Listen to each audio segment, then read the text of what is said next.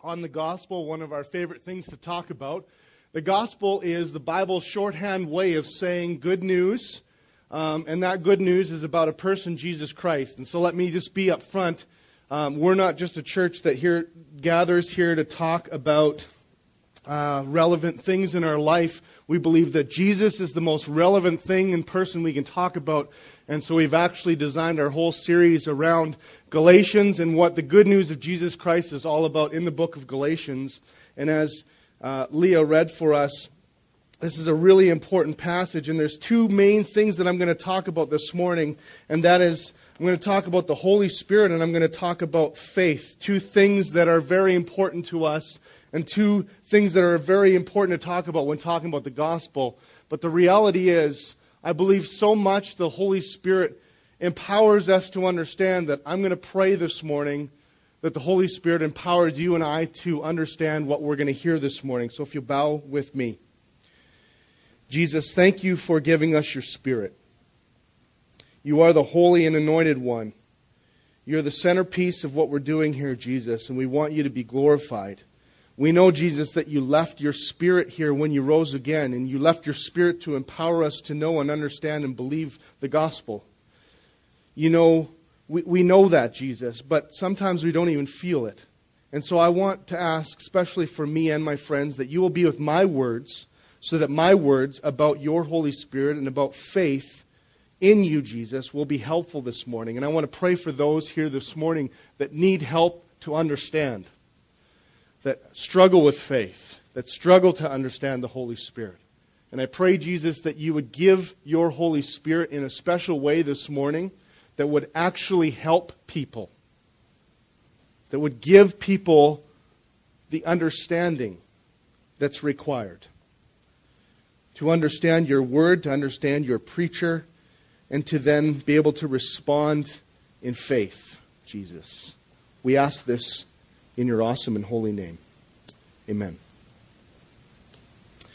Okay, so we're in the book of Galatians. We're in chapter 3, so this is actually uh, number 7. That's kind of the way we like to do things around here. We like to uh, go sequentially through books of the Bible for the most part. There are other times when we don't do that, when we take a topic or an issue and we, we see what the Bible has to say about that. But one of the real advantages of taking a book of the Bible and sequentially preaching your way through it is you don't get to choose then which is the tough text that you don't want to preach about. But, and you have to literally cover everything. That's, what, that's one of the reasons why I do it, because I'm prone to preach about things that I really like to preach about. I don't know if you know that about me. Uh, I'm kind of a preacher, and I'll preach even if there's only a few people. As my wife says sometimes as I leave the service, she goes, Honey, uh, you're done your fourth sermon for the day. Please come home and eat some lunch today. Because I'm a preacher, I like to preach. And I love this part of the text. I love where we are in Galatians right now. Not that I haven't liked where we have been, but in many ways, um, I, I enjoy this because this was a very helpful text for me. It was helpful to think through what the importance of the work of the Holy Spirit was in my life, it was helpful for me to be reminded that it really is all about faith. You know, sometimes people who don't know the gospel, who, when I talk to them about the gospel, they, they say, well, it really all boils down to faith. And that they're right. It's interesting how people who've never heard the gospel still seem to get that. You, you have friends like that? You talk to them and they say, boy, it sounds a lot like the way you're describing the gospel, you have to have faith to believe it. That's absolutely right. It's absolutely right. You can't, you can't have the gospel without faith. You can't remove this from the gospel, faith. And this is an amazing thing. Last week's text was really about how we are justified by faith. Justification is a big, long, churchy word that really only is used in church and in the court of law. And it really is a term that describes being um, being made right or seen right in, in eyes of the law. And so God's law, being seen right in the eyes of God's law, we are declared justified by the work of Jesus Christ on the cross in our place for our sins. That means if we believe that, we literally get this great, Luther called this the great exchange. We exchange our life and our sin and everything in us for the life of Jesus Christ and his penalty that he paid for sin. It's this great exchange. And we receive that not through works of the law. Some of you are still stuck in that place. Some of you are still stuck in thinking that Christianity is really about what I do for God. Yes, God saved me, I believe that. But now, now that I'm a Christian, what do I now do for God? And the Christian life is not like that. That's not how Christianity works. Christianity, if you could sum up, is what God does for us in our place. That's Christianity. And it's amazing. It's almost too good be tr- to be true.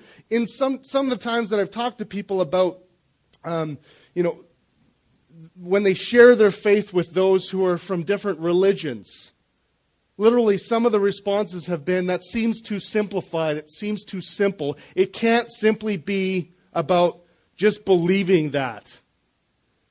And I know that seems like a stumbling block for a lot of you, and I think that's what was happening in the book of Galatians, is when Paul originally preached the gospel, and it sounded like such good news. I mean, seriously? Where in your life can you find that? Can you go into work tomorrow and your boss says, I tell you what, you don't have to work for anything and you'll still at the end of life receive your paycheck? You go, I want to work here for the rest of my life, right? That's the way it's going to work. Because that's way too good to be true. And you, you and I are like, yeah, that's, that's not even close. In fact, I go to work and I work very hard and I don't get what I am even promised. And so it seems almost like too good to be true, but this is actually what Christianity is. We are justified, we are declared righteous by God through Jesus when we believe in Him. Stop and think about that for a second. It doesn't work like that in any other way in our life. Your marriage doesn't work like that. Your family doesn't work like that. Your job doesn't work like that. Your sports team doesn't work like that. Right? When, when's the last time your faith in a sports team has ever helped them do anything? Right? Isn't that crazy how we're like, I have faith, you know, so and so will win so and so. Like, what's that based upon? You know, it's, it's, it means nothing. But in Christianity, your faith means everything. Your faith in who Jesus is is the way that you have access to everything that Jesus gives. Is this sinking in yet? This is, this is amazing news. In fact, I think it's great news, and that's why the gospel is great news. That's why it should feel good to us. It should feel like this is, this is really, it's almost hard to believe, but if it's true, it's actually great news except for these teachers in the churches that Paul, who was an apostle, was, was he was planting these churches, and these false teachers came in and said, Oh, yeah, I think it's good news, but you know what? It's, it's good news, but there's these other things that really authenticate this good news. And so if you do these things, in fact, you should probably do these things before you ever consider yourself authenticated. So, yeah, there's good news that Jesus Christ came, but as long as you also get circumcised, then you can receive this good news. Now, for some of you who don't have any biblical background, that really does sound crazy, doesn't it? That this would actually be an argument like if you get circumcised and, and believe in Jesus, then you can be considered part of the people of. It's okay for you to laugh. I know it's a very uncomfortable topic. I always say, if you don't know what circumcision is, please don't ask me. I'm not going to tell you. Um, and I would not recommend that you Google it either, but maybe ask your mom and dad uh, they might tell you. But this was really the big argument that was going on in Galatia. It's not an argument now, obviously, but it was then. Because being circumcised was God's way of helping people to clearly differentiate between one type of people and another. And it would. I mean, you, can, you don't have to use your imagination to know that. It would differentiate the people and these false teachers that were coming in and was saying, yeah, that's all good and fine. That's, that's really good news, but we want to add some other things. And really, that's what happens to us constantly with the gospel is we hear the gospel, and then sometimes false teachers come into the teaching or into the church and they add things. It's likely not circumcision. If we kind of came in and we said, hey, urban grace is all about Jesus and circumcision, there's probably like two people left. Um, and they're probably already circumcised anyway, so it wouldn't really matter. That wouldn't, but there's, there's some false teachers that could come in and say, you know, you should believe in Jesus and you should not, also not drink alcohol. Well, there are good reasons for not drinking alcohol, and yes, getting drunk is a sin, the Bible says, but this is, this is something that's been added to the gospel that's really not there in, in the gospel. It's not part of the gospel. Or, or you should, you should um, believe in Jesus and do these things. And really, the Bible explains very clearly. In fact, this is why Paul is almost red in the face. If you could write a letter and be red in the face, he would be. Because that's what he says. Who, who has bewitched you? You foolish Galatians. I mean, this is like dad, right? Have you ever had those talks with dad where he just kind of looks at you and goes, oh, You don't have a clue what you're doing, do you? This is kind of what Paul says to his Galatian friends. Are you serious, guys? Well, magic was actually fairly big at that time, and we're actually in an area in a culture where we just have if you want access to magic and palm reading and, and tarot cards and all that kind of stuff, all you have to do is go about two or three blocks away and somebody will help you out with that. And so we also live in an area where, where there's magic and there's occult and there's things outside of God that people go to, spiritual people outside of the true Bible God that they want help with. And the reason why they go to them is because they want this security, they want assurance, they want, they want to know, is my future secure? What's going on in my future. And so Paul, Paul's Galatian friends, they live in that kind of area too. And so almost jokingly, Paul says to them, Did someone come and put a magic spell over you and tell you that this was a better way to add things to the gospel, to do that, live by works of the law? He said, did someone like put a hex on you? Did someone cover you with some sort of magical potion that you couldn't see how good the gospel news was? That you do not have to earn your way. In fact, you can't earn your way to relationship with God. What happened? He goes, It was before your eyes that Jesus Christ was publicly portrayed as crucified. Now, they didn't have YouTube back then, so no, you didn't, it wasn't like publicly portrayed in, in terms of a video or YouTube or a reenactment. But it was, it was Paul saying, and I mean, he's a confident man. He's humble, but he's confident. He's in, uh, it couldn't get any clearer who Jesus was from my preaching. I preached to you who Jesus was. Now, let me stop here and not assume anyone here knows the gospel. Because there may be someone here, and I'm pretty sure there is, that really, when I say gospel, they're still not totally sure what I mean by gospel. This is what he's saying he preached to them. That the gospel is not advice about God, it's not a way of life, actually, even. The gospel affects life, but it's not a way of life. The gospel is news that you proclaim. I said this last week, but 9 11 was not advice that we applied to our life, right? Who remembers 9 11? Everyone? I hope so. You were dead if you don't remember 9 11, right? Because it was so impactful in our lives, but it wasn't things to apply to our life. There was nothing to apply to our life. It was news that was proclaimed to us that said, This will affect your life for the rest of time. That's what the gospel is like. The gospel is not advice that you decide whether it's, it's, you know, it's useful or not. It's just news.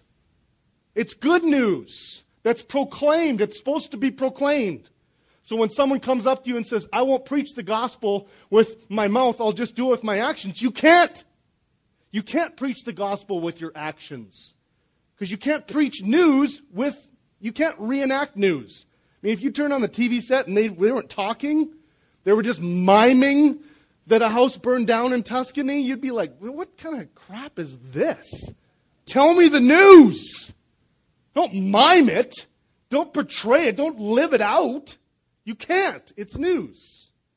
And so the gospel is news, and this is the news. The news that God came to us through Jesus Christ, lived among us, perfectly fulfilled the moral standard that you and I should keep, the law, here and after referred to as the law then, instead of going back to heaven, perfectly fulfilling the law, he said, I will take anyone's sins upon my shoulders who believes that I am God and I have come to pay for sins. I will take their sins on my shoulders. I will pay their penalty. Who wants to believe in that? Then he hung on a Roman cross. He died a painful, embarrassing, humiliating death that he did not need to do, But out of love for us and out of compassion for us, and because he was God and he knew he needed to fully punish sin, he paid that price for me and you and said, Do you want to exchange what I have earned for your life? In exchange, here's what I will do I will cleanse you of all your sin. I will put you in right standing with God forever. I will assure you of your faith. I will give you the Holy Spirit to help you to believe and to help you live in the image of me and I will go down to hell for you in your place. And I will pay the price. And I will rise again and I'll conquer even death. Not even death's going to keep me away from accomplishing this. And then he says, So, what's it going to be? You believe in me? That's it. It's faith. That's it. That's the gospel. That's good news. Now, this has enormous ramifications on our life. Because it no longer means that you're in charge of you anymore. You belong to Jesus. The word, one of the things we call uh, Jesus is Savior, and Savior really comes from this idea of, of redeeming. He's our Savior, our Redeemer. Have you ever heard that phrase before? A Redeemer. Well, a Redeemer is someone who buys things back. So in the Old Testament, this comes from the Old Testament where uh, literally you could sell yourself into slavery and someone would come along and they would redeem you. They would buy you back out of slavery and set you free. And so Jesus buys us back, but now we're not our own again. Now we're just not free of guilt and sin. Now we're His. And now we're on His mission.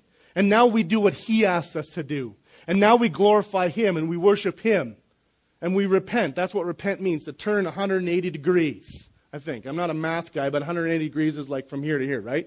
Is that right? So it means like I was going this way, I repent, and I say, Jesus, I, I live for you now.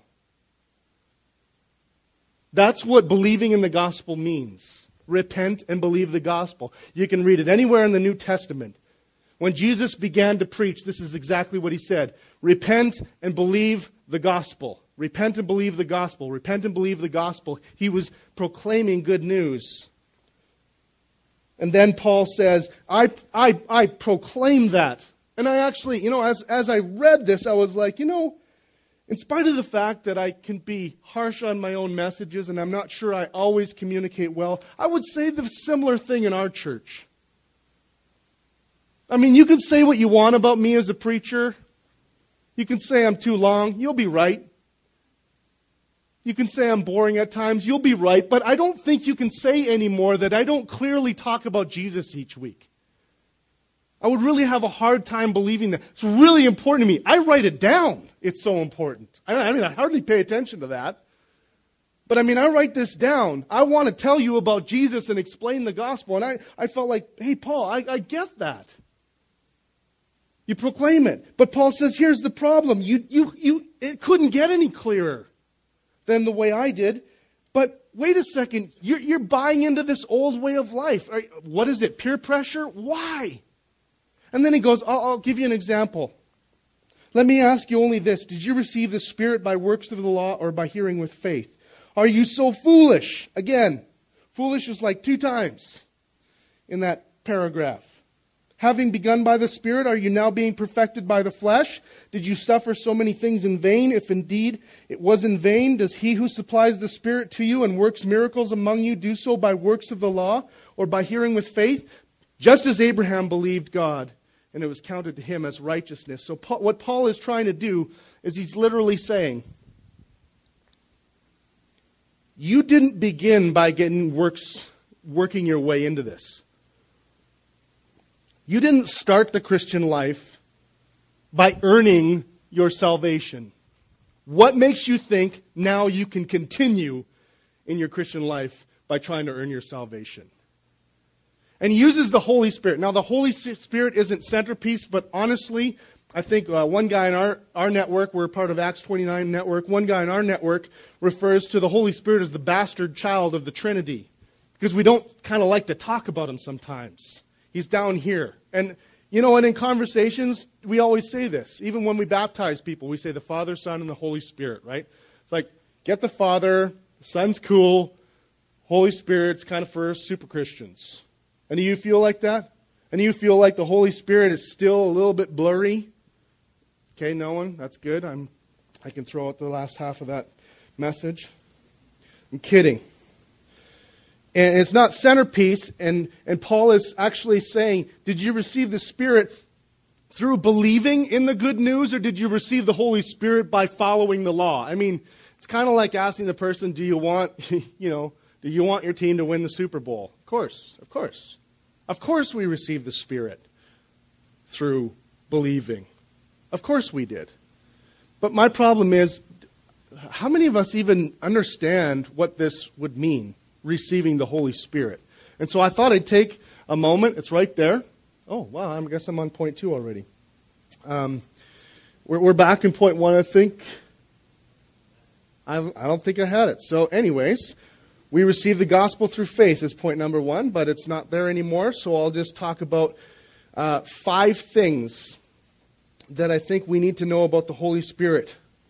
First of all, being blessed with the Spirit was a sign that you were one of God's people. This is where this comes from, from Joel uh, chapter 2, verse 28 and 29, and Ezekiel 36 and 27. So these are Old Testament prophecies. So if you're a Jew, uh, you know these you know these texts. You know that the Holy Spirit is coming. You know that the blessing of the Holy Spirit is one of the ways in which you mark who God's people are. And this is what Joel says. And it shall come to pass afterward that I will pour out my Spirit on all flesh. All should be underlined in that because that means not just Jews anymore. That means also Gentiles like me and you. Your sons and your daughters shall prophesy. Your old men shall dream dreams, and your young men shall see visions. Even on the male and female servants in those days I will pour out my spirit. All Jews knew that one day was coming where the Holy Spirit was going to bless God's people, all kinds of people, not just special people. So the Holy Spirit's always been part of God's story uh, of helping God's people. God uh, has always talked about his spirit. But in the Old Testament, what we see is God chooses special people like kings and prophets and uh, on occasion some craftsmen, some blue collar guys who are building the temple, and he blesses his spirit. But the prophecy was that one day would come when everyone would have access. And I think it's important that we would highlight male and female servants. What we need to read here is like the lowest on the totem pole in the society. Not even just male servants, but female servants. A female servant in some people's minds would have been worthless. Like, why would you bless your spirit with someone who's a female servant? Like, they're just serving houses. But the prophecy was that the Holy Spirit's going to come on everyone.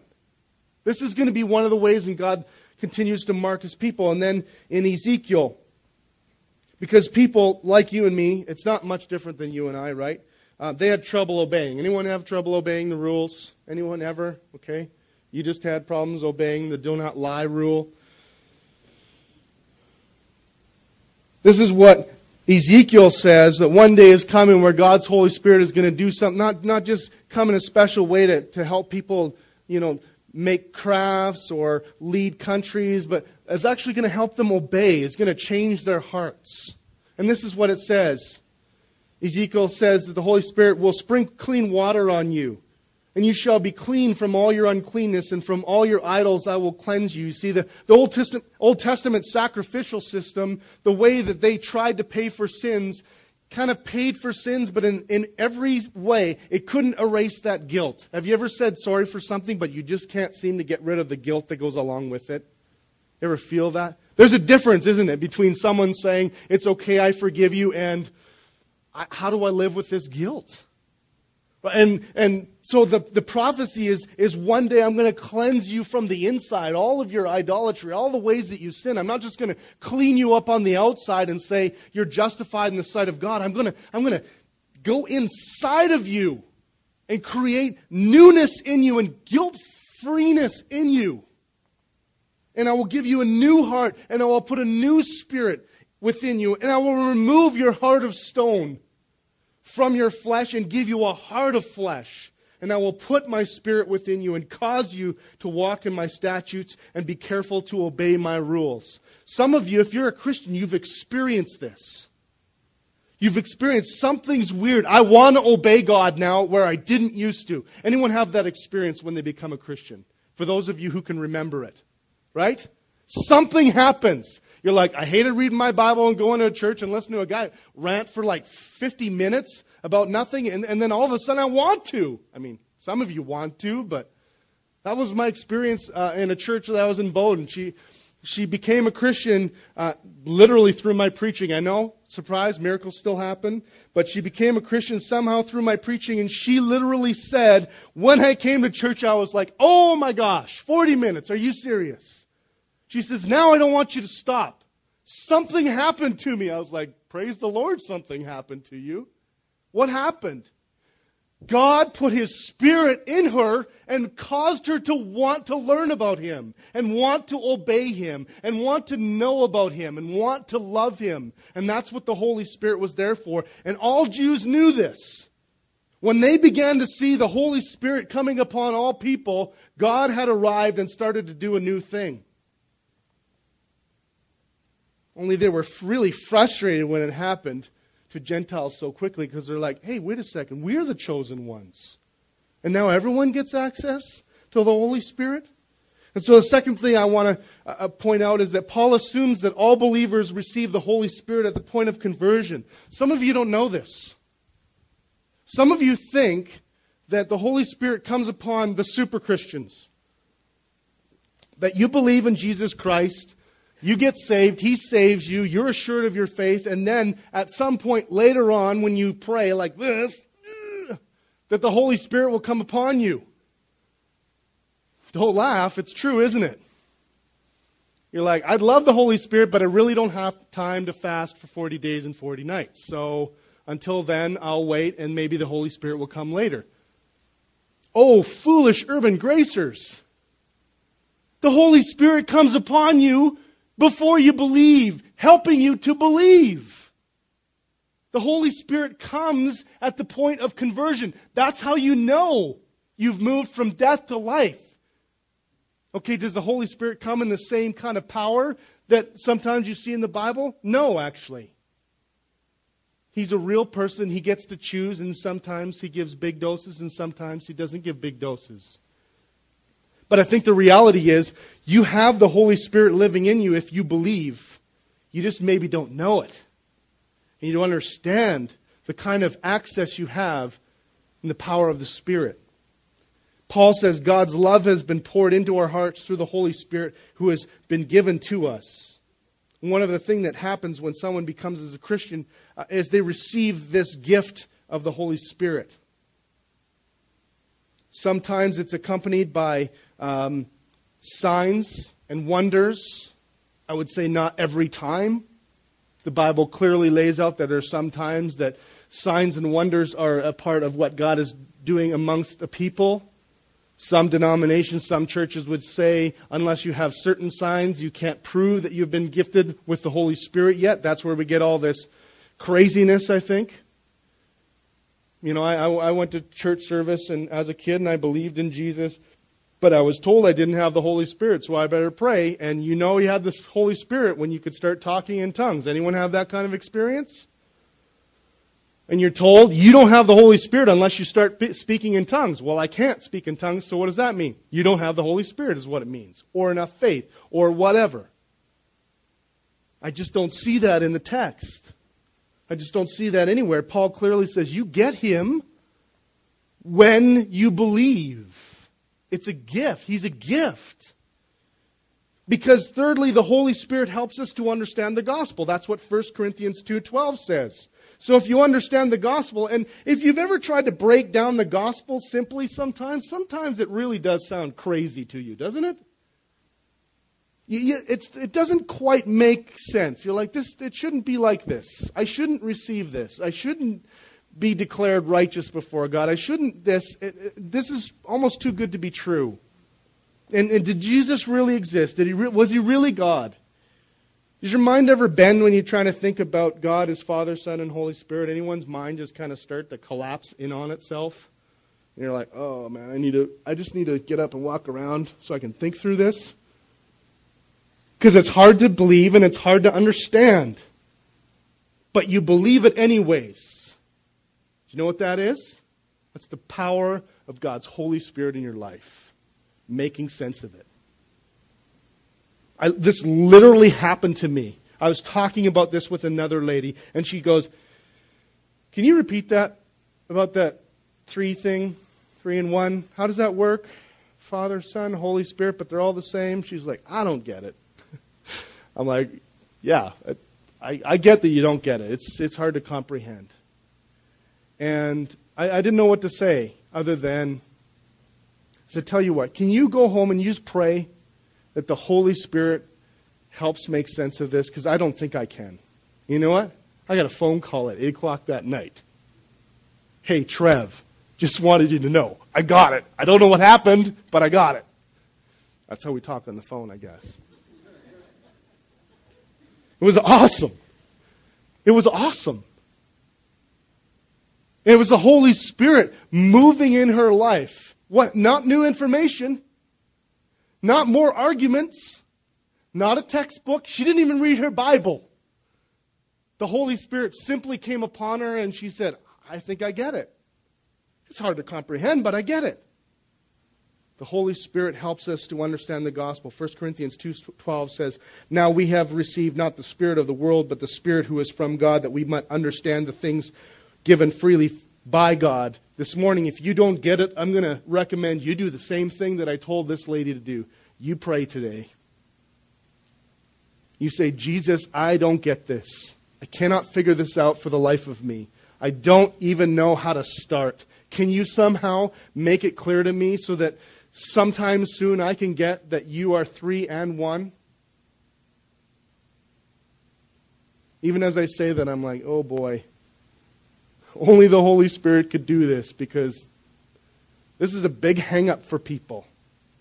Do you know still it's the biggest hang up for the Jewish population to believe in Jesus? You just can't get past that three in one thing. That's the biggest barrier there. You need the Holy Spirit for that. Fourthly, the Holy Spirit brings assurance of our salvation. How many of you believe in your heart that you are saved? You don't have to raise your hands.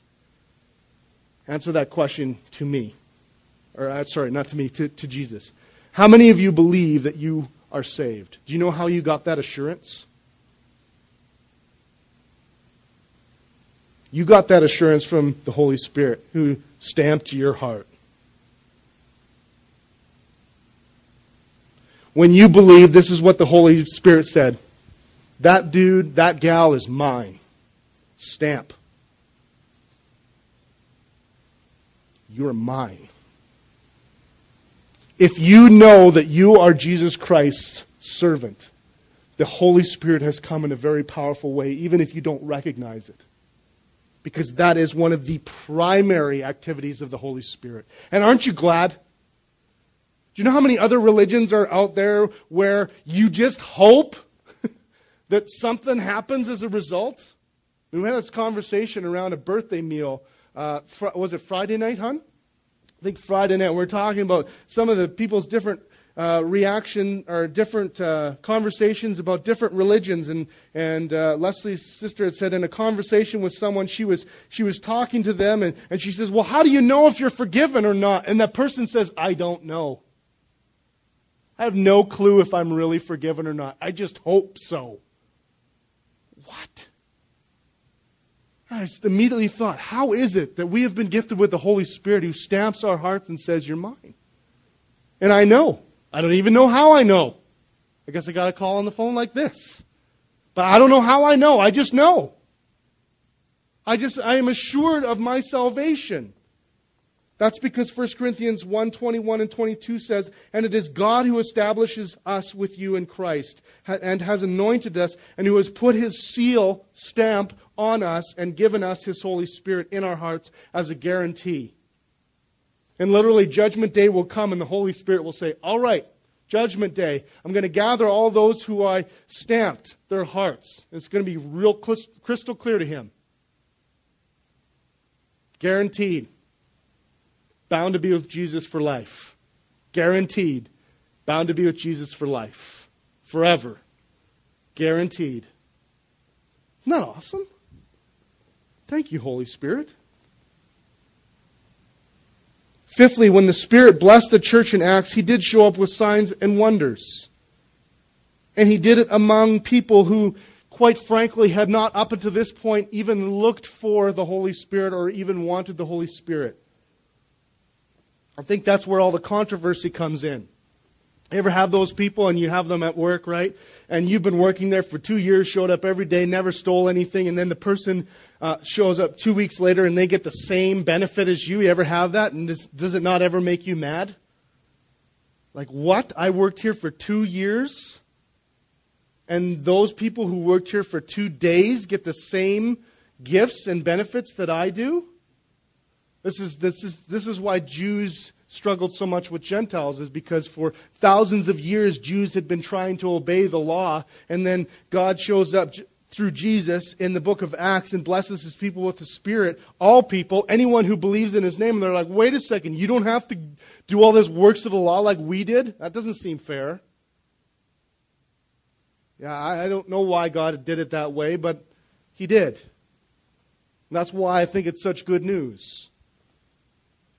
And when he shows up, he actually he actually accompanied signs. So there were people who spoke in tongues, but those kind of tongues were like the gospel in their own language.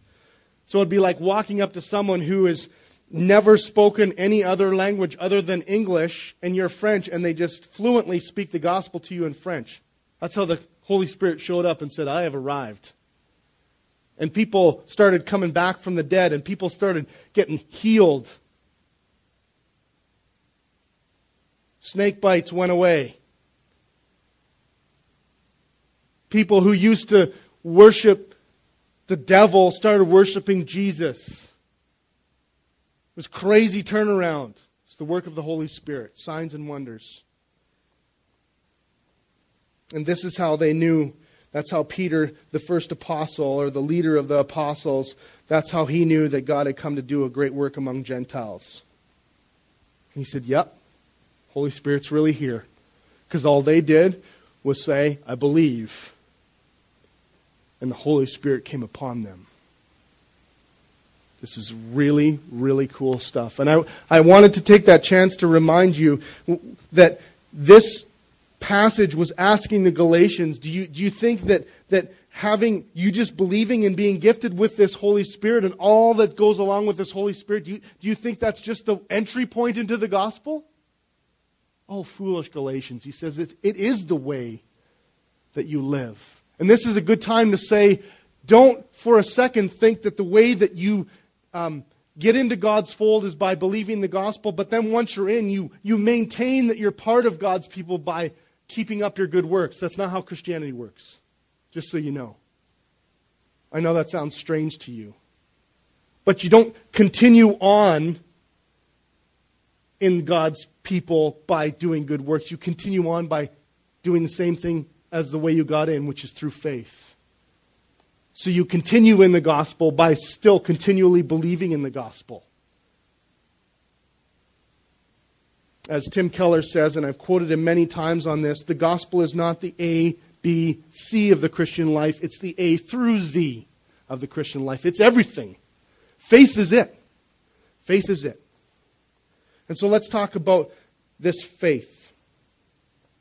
And I want to explain that it's always been about faith. So even way back in the day, and that's Paul's argument as he goes on, he says, Know then that it is those of faith who are sons of Abraham, and the scripture foreseeing that God would justify the Gentiles by faith, preached the gospel beforehand to Abraham, saying, In you shall all the nations be blessed. So then, those who are of faith are blessed along with Abraham, the man of faith. Now, imagine if you're Jewish for a second and you hear that. Your ancestor is Abraham, and through Abraham comes everything else the blessing of God, the future blessing of God, the law of God, everything that you know about. The big fights that Jesus had in the New Testament with people were with people who said Abraham's our Abraham's the head of our church. What Paul is saying is God preached the gospel through Abraham when he said to him, In you all the nations shall be blessed. That's a promise that's found in Genesis chapter 12 and Genesis chapter 15. These are huge promises that are found in the book of Genesis. Very, very, very important. And those promises are not merely to Jews only, those are eventually to Gentiles. And that's exactly what Paul is saying. He's saying that God, knowing that one day he would bring anyone who believed in his son Jesus Christ into the fold, preached the gospel to Abraham when he said, In you all the nations shall be blessed. Now, what you have to realize about that is when God said that, Abraham believed God and it was counted to him as righteousness. And that's why I have the point. It's always been about faith. You can go as far back as you want to go in the biblical story, but it's always been about faith. It's never been about works. It's never been you can earn your favor with God. It's always been you believe in God and He counts that as your righteousness. You can go all the way back to Abraham. You can go right to the very beginning. You can start at the beginning of time. And it's always been about faith. Faith is crucial to the Christian life. And so let's talk about faith. Most times we talk about faith like it's this abstract thing. You need to have more faith. Right? Yesterday I watched a football game in the snowstorm. I had faith that the Stampeders would win. Okay? It's easy to kind of throw out this faith business. But I want to get real about faith because some of you are so discouraged because you don't think you have enough. Anyone ever felt discouraged? Like, oh man, I'm, I'm worthless. I don't have the kind of faith that's required for this. Okay, let's talk about faith. I think you firstly need to know that faith truly is a gift. Faith is not something that starts merely with you, faith is a gift from God. If you believe in Jesus, the Bible says you have been gifted with faith to believe that. Ephesians 2 8 and 9 says this. So important. And by grace you have been saved through faith. And this is not of your own doing, it is the gift of God, not a result of works, so that no one may boast. Do you hear that? For by grace you have been saved through faith. It's grace. It's not like you deserved it, but it's through faith. And this is not your own doing, it's a gift of God. You know what's so helpful about this is the fact that sometimes when people tell us something and, and they say you've got to have more faith, what do we do? We look inward, don't we? We look only at ourselves and we say, I've got to have more faith. I've got to do this. I, I, I, I. Now, is it faith that you own. Yes, it is your faith. But this is the cool thing about God. He doesn't give you faith that's an arm twisting kind of faith. He gives you faith where you feel like you're a full participant. He gives it to you. It, it's, it's, he loves to do it. What's so helpful about this is, is I can't tell you how many Christians that I've run into and talked about this or even heard. And seems like I find it a lot on late night television, but it's like you've got to have more faith. And when things don't happen, you ever prayed about something when it doesn't happen, have someone say to you, Well, I guess you just need more faith. Guess it's your fault after all. Guess you didn't pray hard enough. Guess you didn't fast long enough. Well, friends, faith is a gift. It doesn't allow us to be boastful. It doesn't allow us to say, ha ha, I have more faith than you do. When you recognize that you don't own this ultimately, that it's a gift. Secondly, true faith does not mean a lot of faith. Some of us are worried about the volume of our faith. And anyone ever worry about your volume of faith? Like, I have this much faith, but they have this much faith, so I'll receive this much and they'll receive this much. Ever have that? Jesus levels the playing field in, in Matthew 17, where Jesus sends out his disciples and they're casting out a demon. he says, You couldn't drive out this demon because of your faith. And they're like, Well, what do you mean? we said all the right words. And he says, No, you couldn't drive out this demon because of your faith. You didn't believe. And so they're like, Okay, well, give us this faith. He says, I tell you, you don't need that much.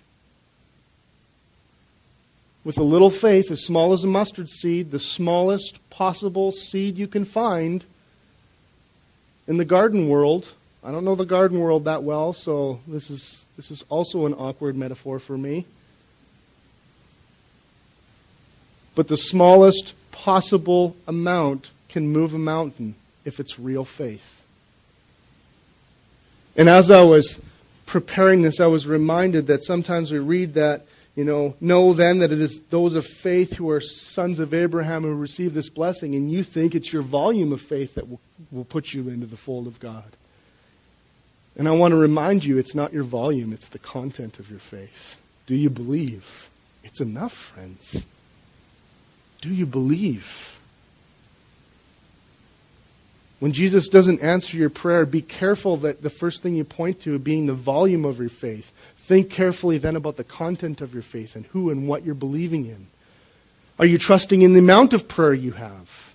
Are you trusting in who you talk to about it? Are you trusting in the words that you use to talk to Jesus about? It's a big struggle for me. Lots of times I think carefully through it and I go, Jesus, I know you can do this, but I'm, I'm not sure you will because I just don't, I don't, I don't pray as much as I should. And so until I do, I'm pretty sure you're going to withhold this blessing from me. And I think it's important to say it's not about the volume, it is about the content. Thirdly, faith is a struggle. I don't know if you know this. Faith isn't kind of easy. You don't. It's easy to put a verse about faith on a coffee cup, isn't it? But it's it's a lot harder. A, a friend of mine, and I, I won't tell you who. He'll know who it is. But faith's a struggle, and doesn't. It's it's it's not always comfortable. It's not always comfortable. And he said, every time I've asked for faith. I've regretted it because it's difficult. And it's a struggle. And the Apostle Paul in Romans chapter 7 talks about this big struggle that's waging war in his heart. And he says, I, str- I believe this and then I do this. And uh, I don't want to do this and I do want to do this. And I, I struggle between these two and I, I wrestle. I wrestle with the, the flesh, the, the, the sin that's still remnant in my life. Not, not, not sin in a justification sense, not sin in a whether Jesus views me as his own child sense, but, but flesh is in I'm still in this body, this sinful body. And I'm still wrestling through, I'm still wanting to obey. And you've struggled with that. I know you have, because you're a human being. And we need to hear that faith is a struggle, and it's really uncomfortable at times back in the day when I was probably in way better shape than I am now, I used to go do a lot of outdoor stuff. And every summer we would go to a place called Frontier Lodge where I first learned to rappel. I also first learned to pee my pants. Because that was, for me, the most terrifying moment of my life up until that point. I considered myself a farm boy who was pretty tough until I got out to the mountains and had to, like, very unnaturally back my way down a hill holding onto a rope that was like this big. If anyone ever rappelled, I mean, there's, I think there's a professional rappeller here, so you don't count. But you know what rappelling is? It's, it's like you get this weird, really uncomfortable harness, and you put it around your waist, and you put this tiny little rope through this tiny little carabiner that doesn't feel like it could hold you know, a kid and you, you literally back your way down a mountain.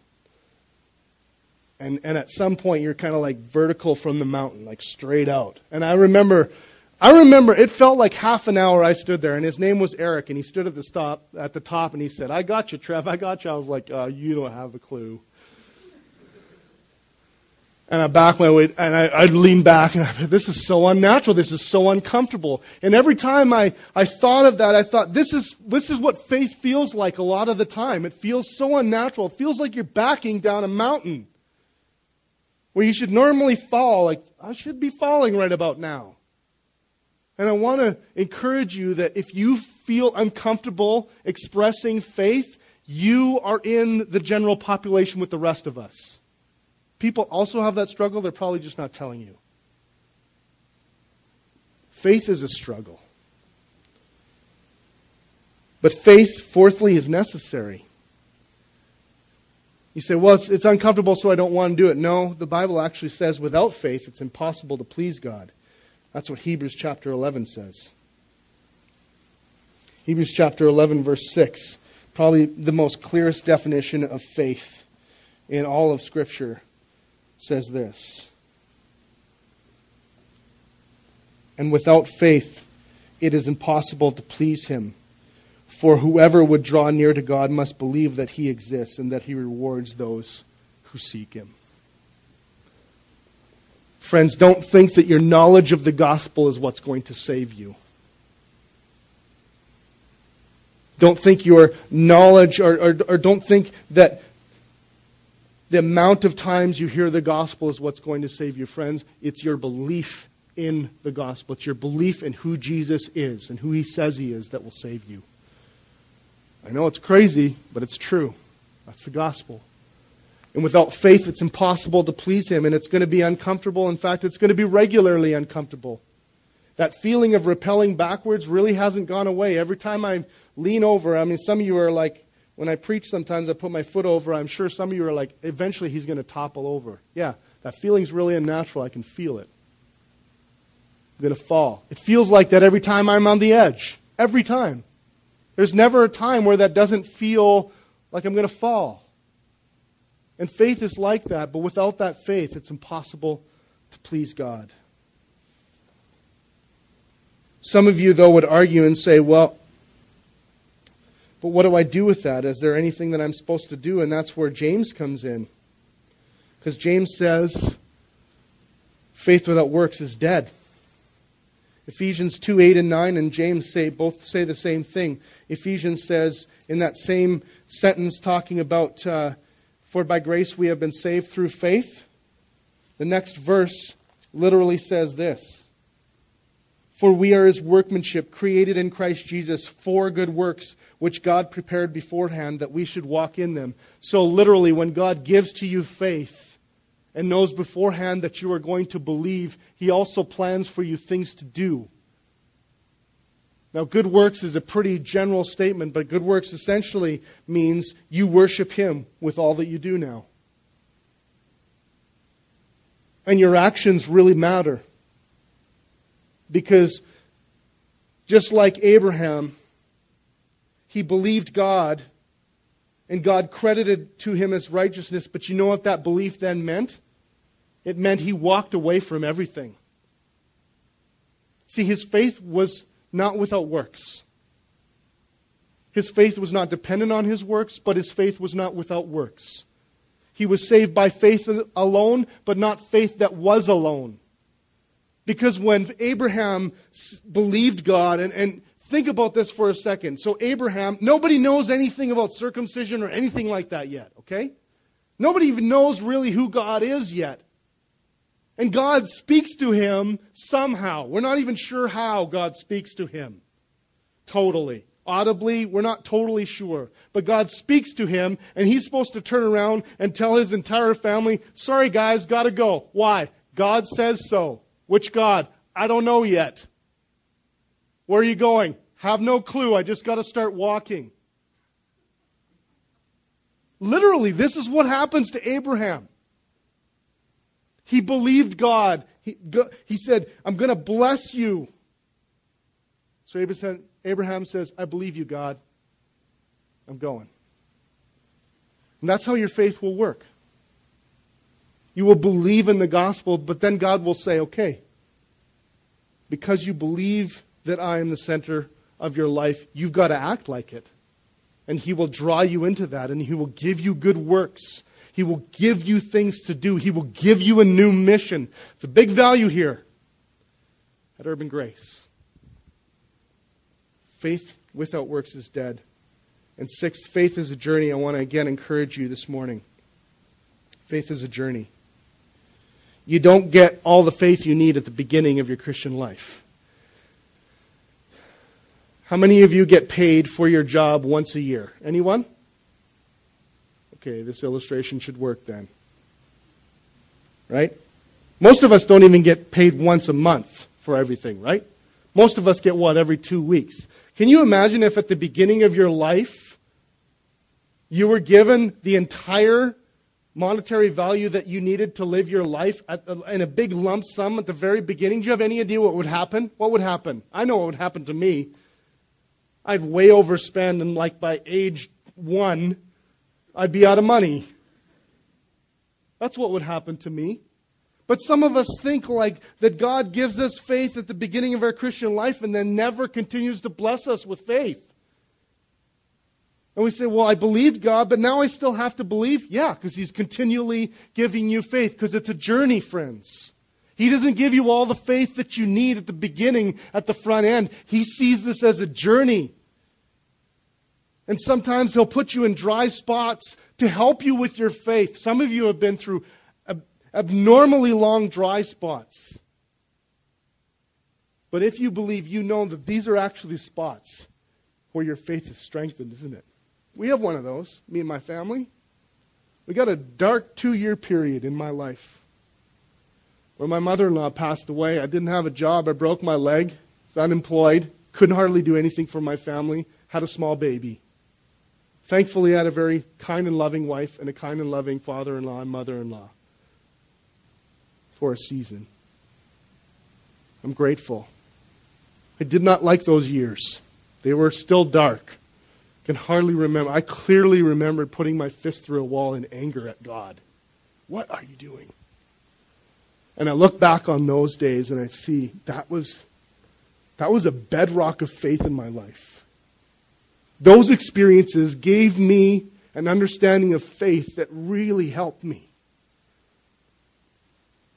And when you see it in the journey, it's very, very helpful, friends. Because later on, when you don't have to express the same kind of faith as you feel it felt, you are so grateful for that faith. You are so grateful for those good times. When bad times you, you come, you're like, oh man, this, it's not, it's pretty rough, but boy, that was rough time. And that hurt a lot, and that was painful, and that was hard, and I'm glad this is a journey and not just a once and for all. Because I would have lost my faith there if God had not given me clear sailing for a, a season. And we did. We had some clear sailing. We had some good seasons. And I want you to remember that. I want to encourage you with that, friends. If you're in one of those seasons where you're like, I don't see any light at the end of the tunnel, the gospel says there is light at the end of the tunnel. Ask for faith to believe that there is. Ask for it. You might even need to beg for it because that's what God is doing in your life. I'll close by inviting you to simply partake of a meal we try to partake every week. This is our meal. Our meal is the Lord's table. Our meal is literally we celebrate together that Jesus Christ is the object of our faith. There's a loaf of bread and there's wine and there's juice because Jesus actually said, Whenever you gather together and remember what I did for you on the cross and believe it, I want you to remember my great sacrifice and the, and the future hope that you have. And so I want you to partake. If you're not a Christian this morning, we ask that you not partake, not because we don't think that you should ever take of this, but because it won't have any effect for you. If you're not a Christian, I would say this actually become a Christian. Believe. Believe that Jesus Christ is enough for you. And then partake. I want you to partake in, in celebration. I want you to partake uh, together saying, Jesus, give me faith. Some of you need that. And then we'll close.